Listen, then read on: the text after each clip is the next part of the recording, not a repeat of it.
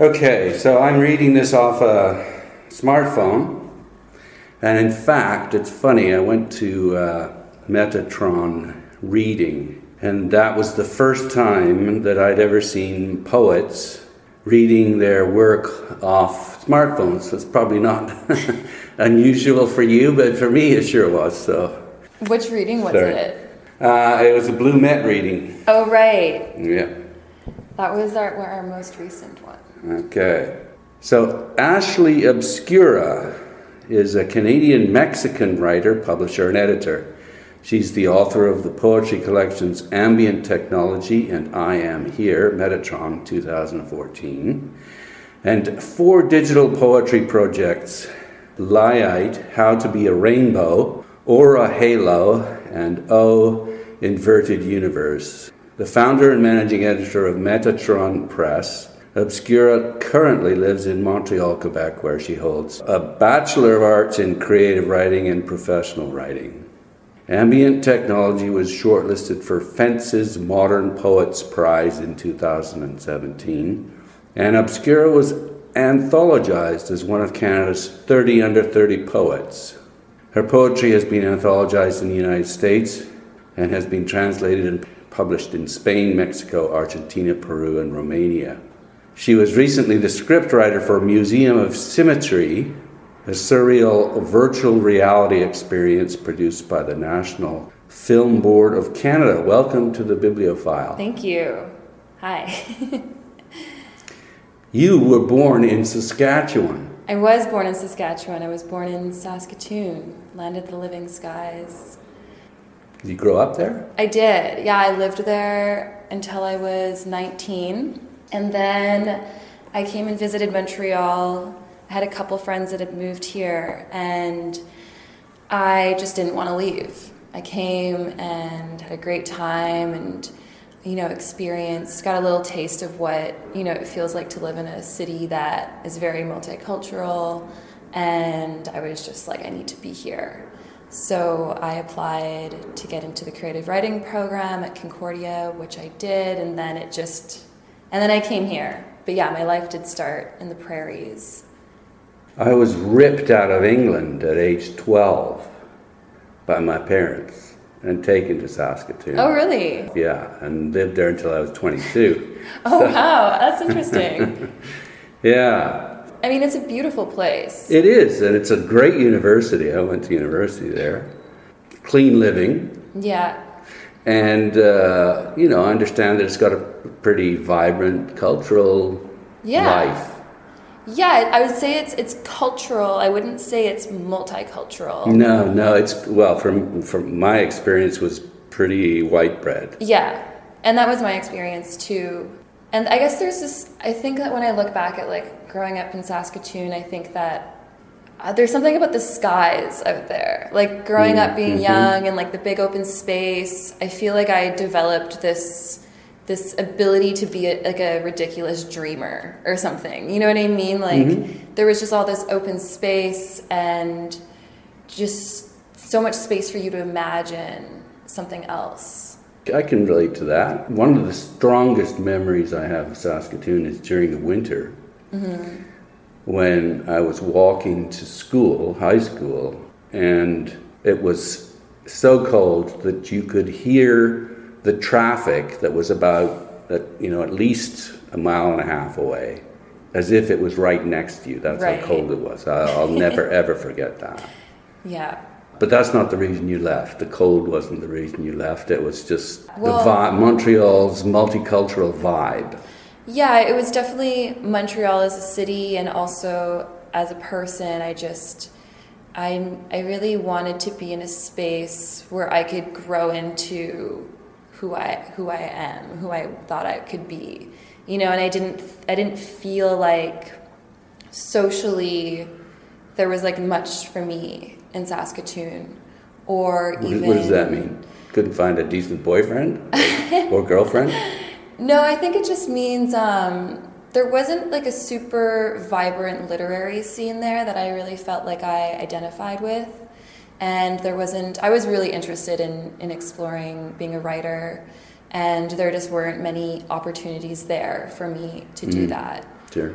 Um, I think from the very get go, I've really always craved like a literary community more than anything. So, you know, and like we can get into that, but that's a lot about what Metatron is all about. Um, because when I came out to Montreal and studied, I found that there was no no community at Concordia.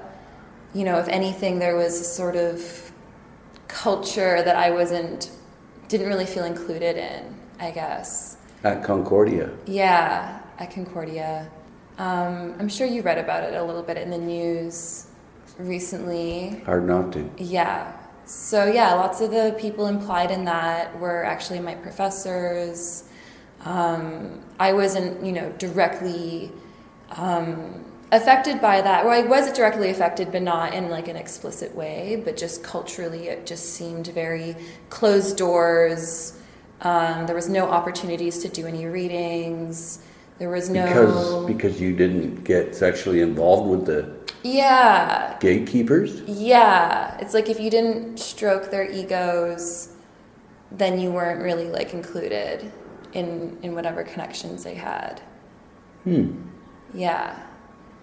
So I kind of, you know, graduated in that climate, and I was still very determined to get my own work out there and there were a bunch of people around me whose work I was super interested in too. And I was just like, well, if no one else is going to do it, I guess I will.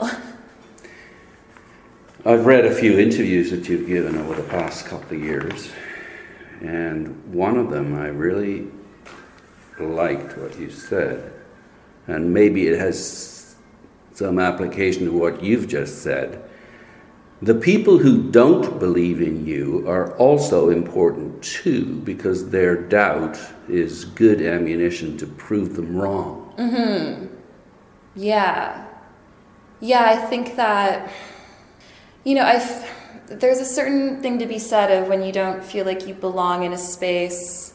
Um, you know, there's two routes you can go. You can either, you know, give up and be like, I guess there's no space for me, or you can you know, be like, create your own space is actually very much what I feel like I've done. I've just, I've created. Um, You've done more than create space, obviously. Yeah. Yeah, I mean, it's, it's been a lot. I mean, I've done books, done 50 readings. You know, there's been like the digital component as well. Um, so, the, the website and the blog? Yeah, like the blog, and you know, now it's the digital magazine. So yeah, I guess what would you say? What what is what else have I done other than create space? Well, you've you've created books. Mm-hmm. You've created a digital presence. Uh, you've created a community. Mm-hmm. I, I guess space is a place for people to come. Is that how you're defining space? Yeah, I guess I'm really interested in, in like the idea of space because um, it's just like there was no when I started there was no alternative culture for specifically in Canada for like this new form of literature that was coming out. You know, that was informed by the internet. This is like the first generation that is you know post digital, growing mm. up with the internet, like writing and sharing their work on the internet you know so it's kind of like the first like digital poetry it's like the first i don't know series yeah. of digital poets you know and interestingly enough in my last year at concordia i happened upon this this facebook group called alt-lit gossip which has a bizarre name but pretty much it was this community of hundreds of young writers who were starting like self-publishing their own ebooks and starting their own publishing presses and starting their own digital like magazines um, doing readings live streaming those readings. And it was like these you know i was really inspired by this community because they didn't need permission from anyone to exist. You know what i mean? Because on the internet space is unlimited. you know? Yeah yeah so you've really got the freedom to produce something that could theoretically be seen by a whole bunch of people. Mm-hmm. Yeah, I had this amazing freedom with i mean I, I attribute everything i've been able to do you know besides from my own will and drive but because of you know the internet and also like access to affordable digital programs that allow you to you know learn how to like lay books out and you know and then all the promotion that you can do online. Given my resources i would have never been able to establish a press say 20 years ago. Yeah yeah. The, there are lower barriers to entry mm-hmm. for you for this generation than ever before. Yeah i think that's true. Mm-hmm. i think the challenge is creating something like sustainable though because on the internet everything is so vapid right mm-hmm, mm-hmm. so that's where i think the books are so important because you're there's still like this tradition of publishing but it's kind of a lovely irony i think really. yeah you talked about the uh, the space and well let's start let's start with the fact that you got going by uh, by forming a community reading series this is happening whether you like it or not mm-hmm. That's how it began, right? Yeah, that's how it all began. Um, last, yeah, it was my last year at Concordia, kind of around this time that I discovered the Alt-Lit Gossip group and kind of saw what they were doing. I had a friend in the program that I met who became a great ally of mine for a couple years named Guillaume Morissette, who's a local writer, and we were just like, let's let's just like throw reading, you know? And we there was a guy in our class who had a loft that he lived in and we invited a bunch of people from our program. I think there was 10 of us there. And we all just sat around drinking and sharing our poetry with one another. You know for the second one we decided to make a facebook event and we invited a bunch of people. And you know and then from then like and it just seemed like immediately there was like a, a a lot of people coming to our readings. It was like because mm. there, there was a huge lack at that time in Montreal of readings being organized by people in their twenties. Right. Um, and I think that you know the literary readings that did exist were you know a lot more traditional in that they were taking place in bookstores and were very like quiet. And the readings we were doing were a lot, especially at the beginning, like kind of wild and you know, it was kind of like a happening. You know, I'd say it's mm-hmm. more like a happening that we were tapping but, into. I think people were quiet so they could listen to the poetry. No, or no. People would be quiet and like to listen to the poetry. Yes, but that was a challenge. Like I think my intention was always just to. I wanted poetry to, to be the like I, I've always thought poetry is like the coolest thing, right? Mm-hmm. And I really wanted to create an environment where people could realize that poetry wasn't this inaccessible, like archaic thing. Because I think there people have had a lot of preconceptions about what poetry was. You know, and the, the people that I was working with and featuring at these readings were writing in a new style that was really engaging and of the here and now and what, like very relatable. Well, it was like I mean, this is a good example. Like Jay Ritchie. So this is like a line I opened from a book I, that's on the table. Sure. Like a line. I wait to pay for my discounted bottle of Fructis two-in-one shampoo conditioner. A team of construction workers swing sledgehammers at Zeller's family restaurant booth. The woman ahead of me with shelving units in her cart, haggles the price of the floor tiles. And I wonder, am I attractive enough to be in a shampoo commercial? So, you know, it's like, um, it's just kind of, it's poetry of the everyday. You know, it's, it's poetry that references contemporary life and, you know, and it's very curious about the self that exists in this kind of world. That is just like a little example. But you, you saw this as sort of a, not a trend, but a, a type of poetry that was coming out of your millennial group? Yeah, yeah. I kind of a I genre s- almost. Exactly. Yeah, I sensed that there was like this new. I don't know if I want to say genre, but there was this new style of writing that was emerging from these, you know, post-internet millennials that was very different and it didn't seem that there was much space back to the space or interest in people publishing that work from the industry. So, in other words, you uh, again to put it in sort of crass commercial terms, you saw that there was some sort of a niche that could be filled by Yeah, I don't think I saw that at the time. Okay. I think it was very always very intu- it was like intuitive. I didn't really know what I was doing when I started the press. We did six books to start, printed a 100 copies of each one, and I thought that was going to be it.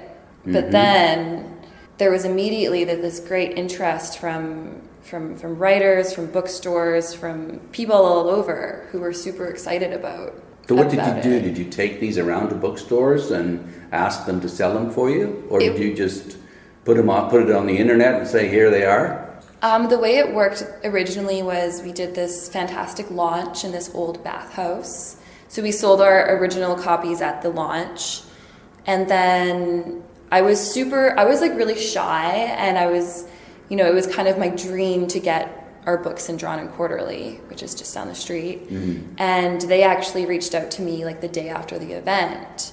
And were ah. like, we would love to have your books. And I was, you know, I was so shy. I was like, I don't, I don't want to like mm-hmm. bother you guys, but like, you know, and then they've become like they sell our books really great at that location now. But anyway, so there was people were coming to me, and there was also I had made an online store simultaneously. What, And Shopify or something like It that? It was originally on Big Cartel, which is yeah, just one of those where you can just have like a few products and it's very simple. And then we shifted to Squarespace eventually. Okay. So originally it was just people from the community, friends and family of the writers, and then you know pe- like a few bookstores that were interested in us. So, how did you choose the first six, uh, The first six books were and what were they? Let's have a look, because I'm a book collector. I'm super interested in those first six. yeah. So this what these ones I'm, I'm pulling for anyone listening. I'm just pulling them off the table. Okay. So these were the first six. I'll One take, of I'll them take a photograph of those. Okay. Yeah. So we have Ali Pinckney's Tampion, who was a peer of mine at Concordia.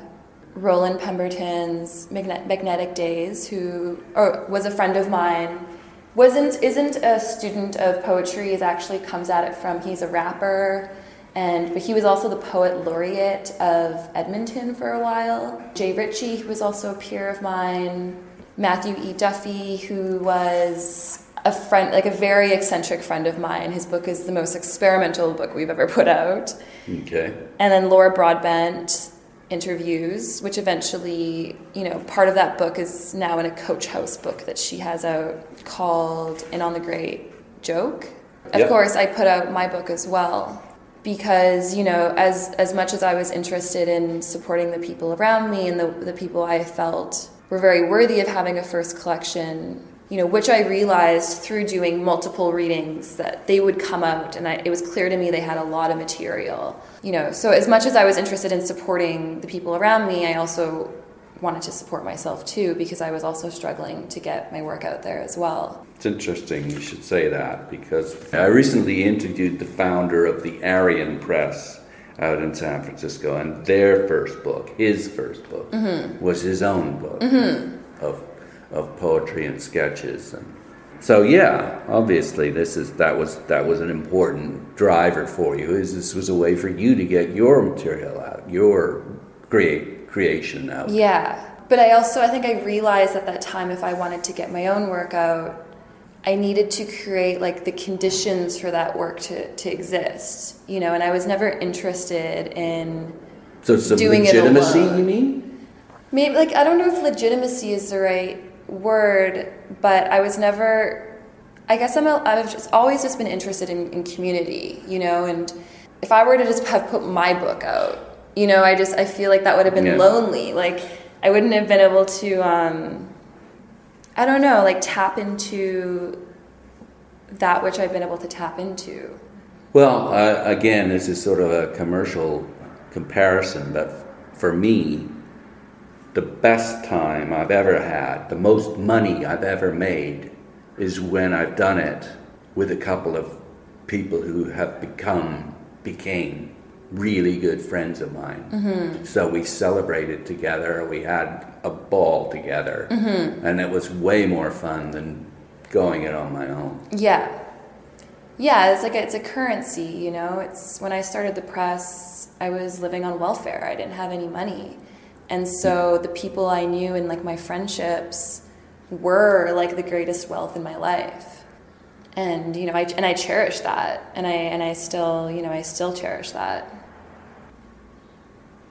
You picked basically people that you knew, friends whose work you respected. Is that pretty well how? Yeah. Okay. Yeah. The response sounds to me like it was terrific. Yeah. Pretty early on. Yeah. I immediately felt very welcomed. Mm-hmm. So then, what? What was the next step? Oh, it's all such a blur now. And when was this? This was in 2014. Okay. So that would have been the spring of 2014.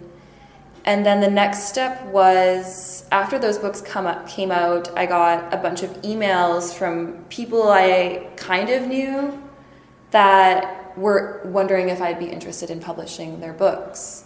So that's when the submissions kind of started happening because at first it was solicited and then I started getting these submissions which ended up with these books right here. Okay. Um, this, this is this one. But So um, this is where you you got to start using your uh, judgment. Exactly, yeah. So, you know, after that, there was, I'd say I probably got maybe 30 submissions, chose five of them. And then from then on, like, our submissions have gotten, like, I get so many submissions, and that's, How many is so many? I'd say, like, we do open reading periods like once or twice a year, but I'd say like 500 manuscripts a year. All lengths and Yeah, all over the place. Okay. You know, and that's been interesting for me because when I started, it was a response to what I felt was an inaccessibility of, you know, literary presses to be, you know, better at communicating and more open and transparent. You mean you mean the the literary presses that you had approached felt inaccessible? Is that what you yeah. And I was also like look I was really interested in working in publishing and I really wanted like an internship. yeah. And that was, you know, I, I emailed every publisher on the east coast of Canada post graduation, and you know, didn't even hear like didn't even hear back like thank you for your application, you know. And I just felt, you know, so I really wanted to create something that was accessible. So you basically said, "Screw you! I'm going to do my own." Yeah, exactly. Yeah, that's exactly what it was like. I was, it's like watch me. Yeah. well, that gets back to our our quote, doesn't it? Their doubt is good ammunition to prove them wrong. Yeah, yeah. I think there's like some sort of power in in not in. Uh, Anger. There's a good. There's good power in anger. Yeah, exactly. So like the passion for the literature and then the anger that yeah, I just didn't feel like I was ever going to get anywhere. Yeah. I think that Yeah. was what has kept me going. That's interesting because I I interviewed uh, Adam Gopnik, the New Yorker critic, not that long ago, and he made a sort of pronouncement on your generation, saying that they, well, their ambition wasn't quite as vaunted as our my generation's ambition hmm. in the '80s. What's your take on that? Well, it's it's really quite hard to say. I think in the 80s it's safe to say that there were more financial resources. You know, I think my generation is is plagued with you know, not having many financial resources. We do have, you know, digital resources now, which is a whole different currency. In terms of ambition, I don't know. I think it's pretty hard to be ambitious in this world. I think, you know, I can speak personally, like there's just so many issues that are that the world is plagued by right now, you know, and it just seems I know, yeah, you can like feel kind of stuck sometimes. Yeah. but complacency is never never gets you anywhere you know? And i think i was really lucky to meet some incredible people in my the beginning of this process who were very ambitious. This is more in the music world. I had like a friends a lot of friends in the music world who you know eventually got to a certain level of success but it was only through their ambition you know like blind ambition insisting on on the work and doing a good job at it but I don't know. I think it's a really interesting question. My daughter, who's your age, I think, or I'm thereabouts. 30, Okay, yeah. she's not your age. She's about six years younger. She suggests that it that, that it's a different kind of ambition and Mm. that success is defined in a different way. Uh, maybe settling for the fact that there isn't the, kind of money and wealth around that there used to be. But it's there's more of a balance, a balanced view of what success might mean. Right. I think that's a really good point actually. I think I think yeah, I think our generation has totally different ideas of what success is. Mm. I think a lot of my peers and myself are in this position where we, we know that the valuable work that needs to be done in the, on this earth isn't necessarily valuable, like economically. Yeah. it's not valued. It's not valued exactly, um, but we know it's it's so important to do. You know what I mean? I think that our generation was raised. I've talked about this with my friends before, with parents who were all about follow your dreams.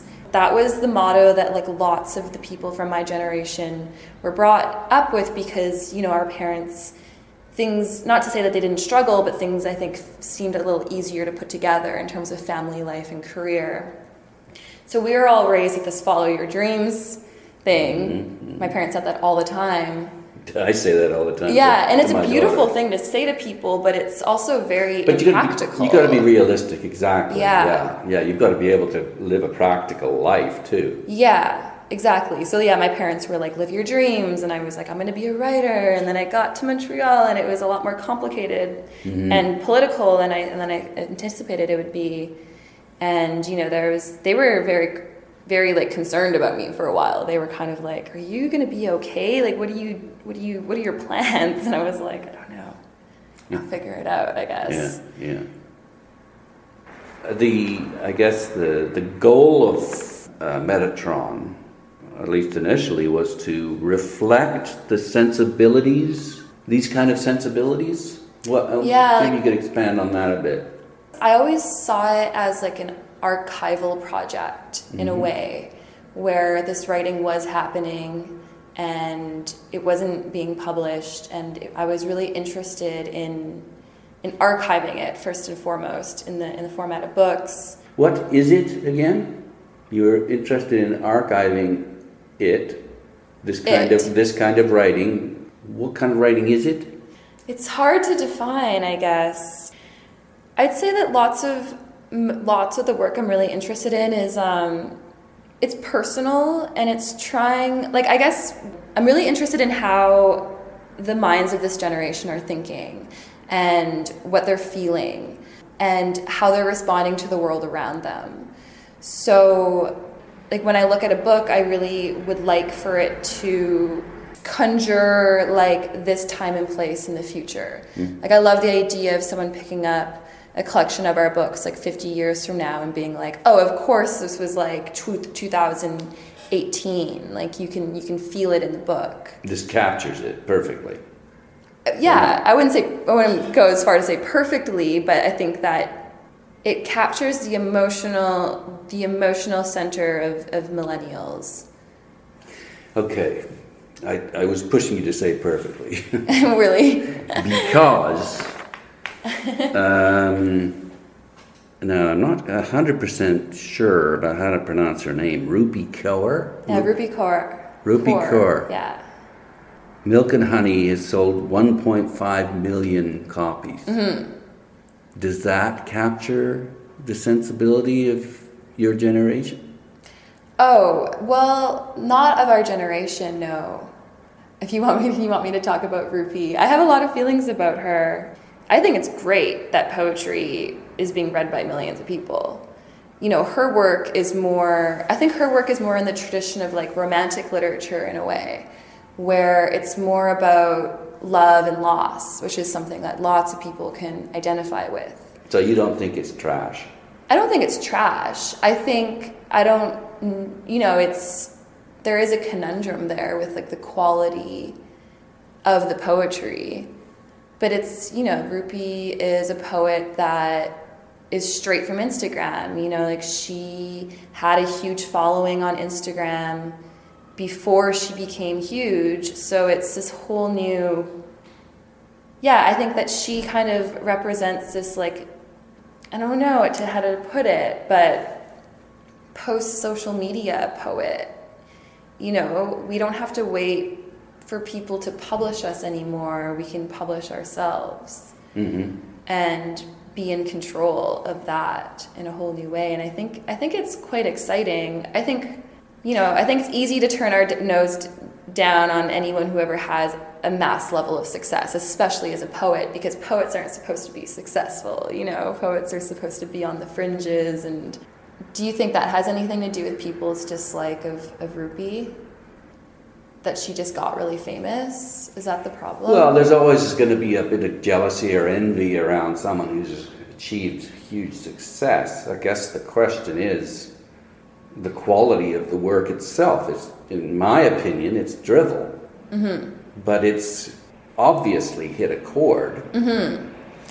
I think what's really exciting about Rupi is I've, you know, I was teaching in creative writing workshops in high schools um, this winter in Montreal, and you know, trying to get them excited about poetry, and was bringing, you know, some of the works that we've published. And the last couple classes, I brought Rupi into into the class, and I was teaching an all girls. It was an all girls school, and they already knew about Rupi and they were like super excited. They loved her, and their love for her made them more open to experiencing other poetry.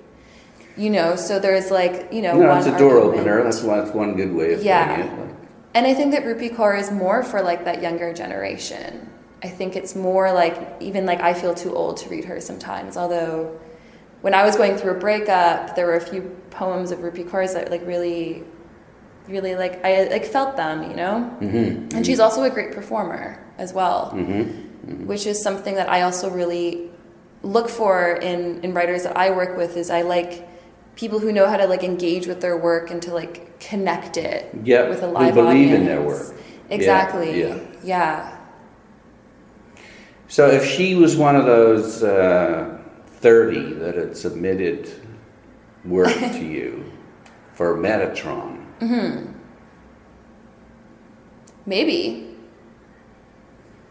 Maybe not. You're like shaking your head. I'm like, what do I say? I mean, to be fair, like Sarah Sutherland, who's an author I've worked with uh, quite a bit. I've done three of her. Well, we reprinted. It was I Wanted to Be the Knife was a chapbook at first, and then it sold really, really well, and then Mhm. we reprinted it. This this one under your recorder is the second version of this, and then we did Baby. you designed the cover on that. Um, I I made it happen. The author had a very specific idea of like what she wanted, Okay. which is also another part about the press is that I love for the authors to be involved in what their books look like. Sure. Um, but Sarah's, I know Sarah's very similar. She's a little bit more explicit than Rupi Kaur, but like she, her work does very, very well on the internet. So I don't know. Would would I would I've would I have published Rupi? Who knows? Okay, we'll leave that. We'll, we'll leave that definitive response, is what we'll do. You gave me a selection of about five or six books. And from what I read, there's all sorts of references to movies and popular culture, which I, funnily enough, I understood because I took my children, my girls, mm-hmm. to a lot of these, bought whatever it was, or watched the movies, or. Is this a kind of a nostalgia hmm. for that time that's coming out in these? Hmm. That's an interesting point. It's true. Yeah, Sennah, well, yeah, I guess it could be. It could be. I think there is this sense of frustration with how fast media works these days. Mm-hmm. Yeah, like of the two books, like Sennah actually lots of the the writers I work with actually aren't necessarily like full-time writers. They also do other work. So Sennah is a uh, I believe a media studies student. Like she studies film. Sennah Yee, Yeah. Sennah How Do I Look? That was my favorite. Yeah, that's a fantastic. So that's one of our that's one of our new ones. Cover is terrific. Yeah, the covers are so fun. I actually I think another, you know, important aspect of Metatron is that I really wanted to make like good looking books, you know, and and yeah, as I said, like involve the artists in in realizing them. You know, whenever I take on a manuscript, there's always the conversation where it's like, send me, you know, a bunch of photos of, of books you like, of images you're inspired by, of colors. Everyone has been super happy with their covers so far. Because I think it's a shame when you have a book come out and you don't like how it looks and then you have to promote it. It's interesting with the uh, starting off as a reading series, looking at this commercially, you had a kind of a built in focus group there, didn't you? I guess so. What do you mean by focus group, though? Well, I mean that that friends of yours and people that you invited to participate in this in this series, they would present their work, and you'd mm-hmm. automatically know what kind of reception it got. That's true. You know, and I love I love doing readings. Like I wouldn't still be organizing them if I didn't. They're always you know they're always free and. You've done about fifty of them. Right? Yeah, exactly. Yeah. We did fifty. That Blue Mat one that you went to was the fiftieth one that we've done. That's a lot. Yeah, I know. it's a lot. So featured, you know, close to 200 different writers and you know, that's for me like that's really great information, you know, to see someone perhaps who I'm interested in publishing and to see how they how they're able to represent their work is is, you know, that's always like very helpful in a way. Um, to see how people respond to it because you know i'm very interested in publishing work that people feel connected to and not everyone you know since lots of like especially the newer books are a lot about like identity politics. You know not everyone's going to relate to that. But if it's written in a way that people can can get into there and empathize i think that's a very powerful thing. Some of the great publishing houses and and in fact canada's greatest ever publisher jack mcclelland said that he he published authors not books. Mm-hmm and so I guess with these reading series, you could you could get a real sense of the the person, the mm-hmm. author, and how confident they were in their own material. Yeah, yeah, because small, especially small press publishing, like every every book I decide to take on, like I enter a relationship with with a person. You know, it's important for me that I'm working with people who share similar not the same values and beliefs as me, but some you know people who who operate with the same sense of yeah, like respect and I don't know. I also like pushing the envelope a little bit, so people who are a little like edgy. I'm not like super like I'm very open minded with like who it who it is I work with, but. So you don't just restrict it to identity politics. Then, for example, like a lot of the well, the books that you sent me, you know, there's there are. Uh, gay colored people, there are trans people, mm-hmm. there are like are you limiting it to intersectionist? Right, like feminine well or feminist or like are you you trying to give them a voice, I guess, or a or a space. Yeah. But are you well, doing that like you focusing on that or not? So Metatron definitely started with like a heavy focus on publishing women and then, you know, I think eventually I realized that wasn't enough. Like, I, I feel like I'm really interested in creating space for people who who have different perspectives to offer. So I think publishing what am I trying to say? Give me a second here to pause. Sure. I'd say the last couple years I've really shifted in my thinking in terms of what kind of writers, people I'm interested in in supporting. What I've come to the conclusion with is that I want to be publishing perspectives that other people aren't necessarily focusing on or that have been underrepresented in the history of, of literature. So you are you doing this to the exclusion of straight white men and women? No, definitely no. Okay. I'm not trying to exclude anyone. I think my, my interest was when I when I first started Metatron, I noticed that the submissions the first couple years were coming mainly from white straight people, and that worried me because that wasn't. I wanted to be reading and choosing from a diversity mm-hmm. of manuscripts, as well as I wanted, you know, with our readings and with the community, I wanted to be making a space that like many people felt safe and supported in. So, you know, I really feel like that's treated a whole, equally. treated equally yeah. and i think that there's a whole other layer of metatron that's like my sort of like i would, wouldn't maybe i'd say activism or i'm trying to make a change in, in the world in that way as well i want the press to, to have like a diversity of different perspectives you Sure. know? Sex. Mm-hmm. All over those books you sent me. Yeah, there's a lot of our books are kind of, or they're pretty smutty, sexual, but they're also written by people in their 20s.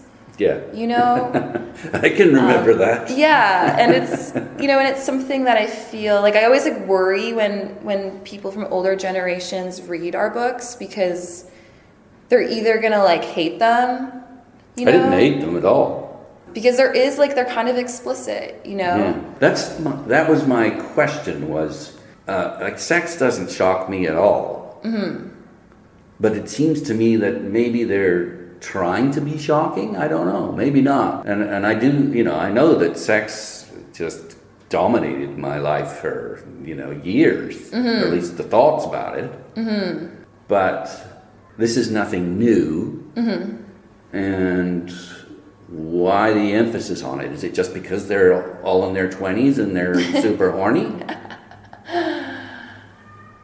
I don't know. You know what? I actually think that I wonder if you could like offer some musings on this too, but I feel like one effect of the internet and social media is that privacy is really different now.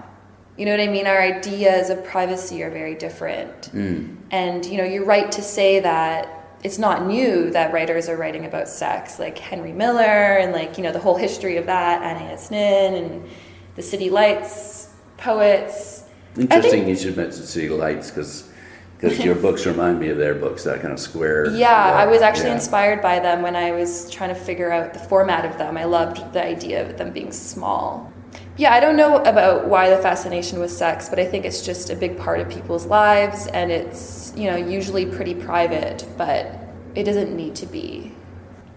You know, I'm, debating whether or not to bring this up, but Go for it. I'll go for it. I sent you a poem. Yes. Uh, I thought it was a terrific poem. Yeah, I loved it. Actually, I'm going to pull it up and have a look Yeah, at it. that's good because I want to remember her name. Let's have a look here. Published on BOAAT Press, which is a great press um, that I just kind of. Actually, last night I was looking at them. Lynn Melnick, The Night of the Murdered Poets. That's right. Okay, so Lynn Melnick, The Night of the Murdered Poets.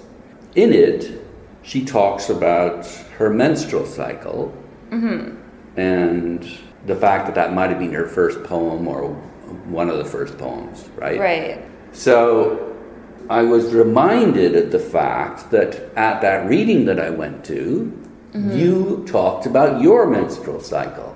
I did. I like it's so embarrassing, but yeah, I did. I mentioned that I was on my period. So I was trying to get at is this shock value or is it trying mm. to normalize a behavior that women are have been made to feel embarrassed and ashamed mm-hmm. of for years and you're just trying to normalize it? Yeah, Or- maybe. I think it's more that. I think just the more we talk about things that are supposed to or have been kept private, Yeah.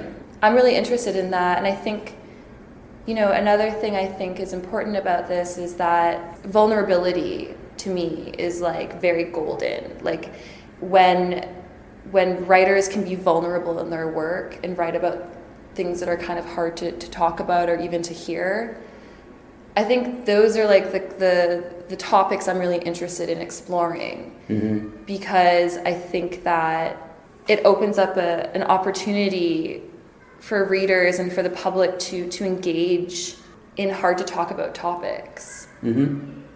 So, yeah, I think you're right to, to say that, yeah, maybe it is an attempt to normalize something that seems very normal to us. Something that's taboo or has been. Yeah, Although poetry really shouldn't be about, I don't think, making people feel comfortable about talking about. make me feel uncomfortable. Yeah, I guess that's a that's a whole other conversation. I think is what role is poetry serving in in contemporary society. you know, we don't have nature poets anymore. Well, there are some, but you know what I mean? Like, poetry is like, um, feel like it's a great place to kind of see where people's consciousness is, what we're thinking about. Um, I don't think it's a place, my place to judge what people want to write about. I don't think that poetry should make you feel comfortable or uncomfortable. I think that poetry for me is just this this gateway to thinking outside of your own head in, in, in ways that, that can be moving or uncomfortable. But for me, poetry is about getting access to other ways of thinking. Like what? Like in, in a different body, you know, imagine imagining if you're in a different body or in. That's what literature does, though. Yeah, exactly. What about poetry? That's what makes poetry different. I feel like poetry is more free. I think there's more It doesn't have to be logical. It doesn't need to be logical. I don't know. I guess there's there's people who say that poetry is harder to write than than fiction, and there's people who think otherwise. Like I've always felt poetry is very natural. One other thing I guess I'd like to say in regards to that is that I think what with originally looking back on what I was trying to do with Metatron and the poetry I was choosing to publish is that I was trying to open people's minds to other forms of poetry. You know, what is poetry? Can poetry be uh, like exist on Instagram? Can it be a really mundane moment in in the grocery store? Can it be you know talking about your period? Like I, I just I just think poetry is everything to me. I think it's a space that can encapsulate so many things, and that's why I use the word free to describe it. Is that it's this this space where we're free to talk about and write about whatever it is that's moving us. What it is that's moving us is a different thing, perhaps generational. Um, is it sex? Is it a moment in nature? Is it a movie that we watched? But yeah, poetry is like a it's a way of thinking. It's like a way of responding to the world. I think. Yeah, I mean, it's, it's a kind of a striving after an understanding that's beyond language, too. mm-hmm. Yeah, we use it. I mean, I use it to understand who I am and like what I'm feeling and All we've got to to do that with, to think with, is language, and mm-hmm. so that's restricting, isn't it? yeah. But we're still using it with poetry. Mm-hmm. And I think, you know, there's something to be said for, you know, since I write, I work with younger authors who are in their 20s. The 20, your 20s are a time where you're very, you know, you're very still like ego driven, like you are the center of your own universe. You know, and I think, you know, there's a certain maturity that comes with, with poetry as you as you age and you realize, you know, you become more of a person of the world as opposed to just a person on your own accord. Mm. So I think, you know, our books are reflective of that and I wouldn't say that it's like high high art poetry. I would never say that about our books, but I think I think it, I think there's something like really important in in publishing young writers at the beginning of their careers. You know, first book is everything. You know, Yeah, they'll never forget it, for one thing. and and yeah, and then our, our readers are very young. You know, so that's getting them into poetry, and I and I love that there's like this this culture of poetry that people are excited about. There's a great book that I've recently read called Why Poetry by Matthew Zapruder. Mm-hmm. And I interviewed him about this.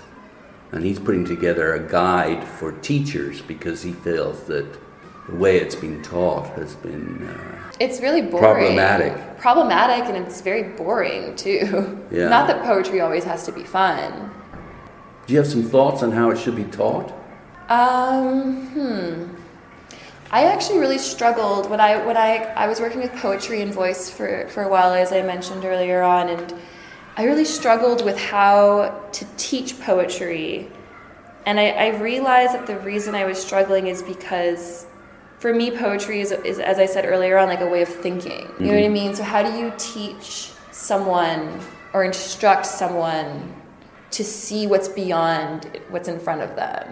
Write a poem about the tree. Like, what is what is that like gateway of of teaching people how to like see beyond and feel beyond like what it is that's right in front of us? It's very difficult. I don't think I have. I don't think I know the answer to that.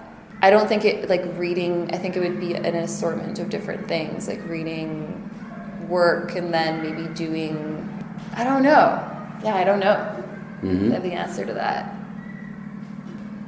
Well, how do you teach it? It's always different. It's very like intuitive. You know, I don't. I te- I would teach like once a week kind of thing, so I would have time to think about it. So I would, you know, pick a bunch of work that I felt would be appropriate for the age level I was teaching. And I would start the class by actually, one thing I did that worked really well was at the beginning of the class, I got everyone to close their eyes and take a moment to just like be in their bodies. And then I got them to open up their eyes and to, to write down a bunch of words. So they had they had like a bunch of words that were just kind of sifting inside themselves on a page. And then you know I I did some readings and then you know I got them to add words and then at the end they constructed something kind of linking all their like thoughts together inspired by that which I had but I think giving them the space to feel because poetry is so much feeling and thinking, but feeling. So, how do we create learning environments where people are feeling? You know, it's not something that the education system really does. It's true. It's sort of all business, all logic. Yeah. And if if they encourage feeling, then they might encourage rebellion, and that's not exactly what they Mm-hmm. yeah. Yeah. So, poetry is kind of a it's kind of a dangerous art to get. Not dangerous, but yeah, I understand. I think I Well, understand. dangerous. That's what they called Byron. Was a dangerous man. really. I didn't know that. Yeah. Poetry is very powerful. You know, words are powerful. Well, good poetry is, and good poetry is pretty hard to find. That's the Mm-hmm. that's the problem. Yeah, it's a hard art for sure. We were talking about this earlier on, but going into stores and like as we travel, like finding the bookstores and the used, new, and poetry is always the smallest section. You know what I mean? Unless it's like a poetry focused store. It is, but the poetry books are so skinny that you can get a hell of a lot That's of books. true. That's true. Just to finish it off, what are your dreams for the future? Um, I have like there's, hmm, I'm kind of in that like dreaming phase right now, where I, I you know I'm in this new office and I want to get like a lot more people involved in it. Young people, or do you want to get some old people too? I mean, I'd really like. I definitely am, am in need of mentors. Um, that's something that I've I've always I've, I've realized re- like recently the last six years I haven't had any mentors. And there's like a huge lack of mentors in even for like younger writers too. Hmm. And so, So wait a minute, publishing mentors or writing mentors? publishing mentors. Like specifically like i would love to make this sustainable. I'd like to keep on going. I'd like to keep growing doing more books doing them better moving more units having them more read but i've kind of hit hit a point because most of this has just been the work that i've done like i've done most of this on my own people have come and gone a little bit but i am kind of in a place now where i realize that i need I need help. I need help from people who have like done it before. And I think for a long time I didn't want to accept help because of like the way the story of like why this exists and how it happened. But yeah, now I'm kind of like, come on, mentors. And there are some people who are taking interest in helping me. So yeah, working with more people, making this sustainable, keeping it going is my is my dream. Be great to win some awards. Who knows what kind of award? Like our books, you know, they're not. It's like it would need like a whole new award system. Yeah. Well, three of the great publishers in Canada Stan Bevington, Tim Inkster, Andrew Steeves. Mhm. all men. All white men. Yeah, They can be mentors, though. yeah, yeah. Absolutely. I'm open. Great. Well, we'll put the call out and Yeah, uh, hit me up. check in uh, in another 10 years or so. that sounds great. Thanks so much for taking the time to talk to me. Thank you so much for taking the time to talk to me. I have been talking to. Now, it's funny, you the name that you want to go by is Ashley uh, Obscura. That's actually like my mother's maiden name. And I'm actually, I've like the last year I've been adapt, adapting it and wanting to, to use that as my name now. As opposed But- to. Opheim, which is Yeah. my dad's name, which is Norwegian. Yeah, but my mom is Mexican, and Obscura is um, like Spanish from Spain. Atlas Obscura. Yeah, it's I love Atlas Obscura. Me too. Yeah, it's super cool. Yeah. And uh, this is Metatron, and we're in the new offices in Montreal. Thanks again. Yeah, thank you.